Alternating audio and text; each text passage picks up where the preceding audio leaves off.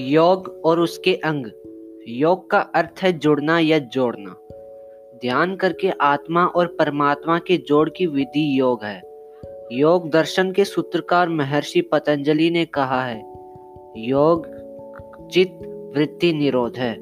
अर्थात चित्त वृत्तियों के रोकने का नाम योग है। चित्त की सारी शक्तियों को बिखेरने से रोककर एकाग्र करके एक काम, एक विषय या एक बिंदु पर लगा देना योग है।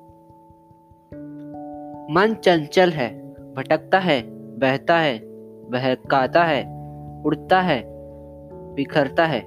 इसकी लहरों को रोकना, वायु के वेग को रोकने के समान कठिन है। चक्षु आदि इंद्रियों के माध्यम से चित्त सांसारिक पदार्थों में भटकता रहता है। साधक इन वृत्तियों को सांसारिक विषयों से हटाकर परमात्मा की ओर लगाने का प्रयत्न करता है। बाहर के विषयों से चित्त वृत्तियों को रोके रहना और फिर उन्हें आत्मचिंतन में लगाना, यह सारी प्रक्रिया योग है। यह प्रक्रिया बड़ी कठिन है, अतः उसे पूर्णता तक ले जाने के लिए आठ सोपान, यानी कि सीढ़ियाँ हैं। इन आठ सोपानों को ही योग साधना की आठ अंग कहा गया है। ये आठ अंग निम्नलिखित हैं। पहला यम नियम आसन प्राणायाम प्रत्याहार धारणा ध्यान समाधि। इसमें पहला है यम। ये पाँच हैं। अहिंसा, सत्य अस्त्य ब्रह्मचर्य, अपरिग्रह। अहिंसा, किसी प्राणी को मन, वचन, कर्म से दुख न देना। सत्य, सदा सच्चाई के मार्ग को अपनाना। प्रिय तथा हितकारक सत्य बोलना। अस्त्य चोरने न करना। जो अपना नहीं, जो अपने परिश्रम से कमाया नहीं गया, उसे दूसरों से लेने का प्रयत्न न करना। जो दूसरों का है, उसे नहीं रखना। ब्रह्मचर्य। ब्रह्म अर्थात परमात्मा में ध्यान रखना। अपने इंद्रियों को वश में रखना। शारीरिक, मानसिक और बौद्धिक शक्ति को बढ़ाना। अपरिग्रह। आवश्यकता से अधिक जमा न करना। व्यर्थ बोझ न उठाना। दूसरा नियम, ये भी पाँच हैं। शौच, संतोष, तप, स्वाध्याय, ईश्वर प्रणिधान। शौच, बाहर और भीतर से अपने आप को स्वच्छ, पवित्र, ईमानदार रखना।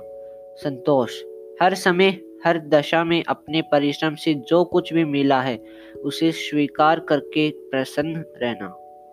तप, सुख दुख सर्दी, गर्मी, हानि, लाभ आदि द्वंद्वों को एक समान होकर सहन करना, स्वयं को सुख और विलास के जंजाल में न फंसने देना। स्वाध्याय। अच्छे ग्रंथों को पढ़ना तथा आत्मनिरीक्षण करना। ईश्वर प्रणिधान। ईश्वर का ध्यान करना। अपने सभी कर्मों को ईश्वर अर्पण कर देना। ईश्वर की ही छाया में रहना, वही अमृत है। तीसरा, आसन।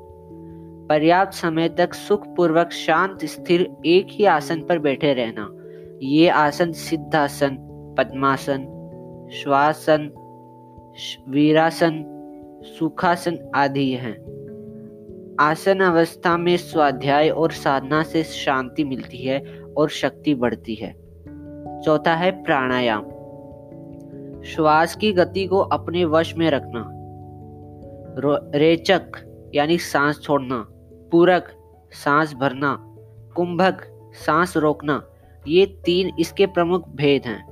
जो प्राणायाम करता है, उसे हृदय और रक्तचाप के रोग नहीं होते।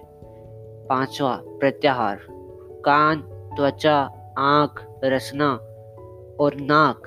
इन इंद्रियों को बाहर से हटाकर अंदर ध्यान को आत्मा की ओर लाना। जैसे कि कछुआ अपने अंगों को अपने खोल में समेट लेता है ऐसे ही अपनी इंद्रिय शक्ति का संचय करना। छठा, धारणा। शरीर के किसी एक स्थान पर मन को केंद्रित करना धारणा है। इससे चित्त एकाग्र होकर स्मरण और चिंतन शक्ति बढ़ती है। ध्यान। पाँचों ज्ञानेन्द्रियों के विषयों से मन को अलग कर लेना और एक ही विषय पर लगाना ध्यान है। आठवां, समाधि। मन को आत्मा सहित परमात्मा में समा देना। समाधि की अवस्था में वस्तु, आत्मा या परमात्मा का यथार्थ अनुभव होता है। योग के इन आठ साधनों में शरीर, मन, बुद्धि और आत्मा की शक्ति बढ़ती है और हमें काम करने में कुशलता प्राप्त होती है। योग का फल है कर्म करने में कौशल। योग कर्मसु कौशलम। कर्मों में कुशल होना ही योग है।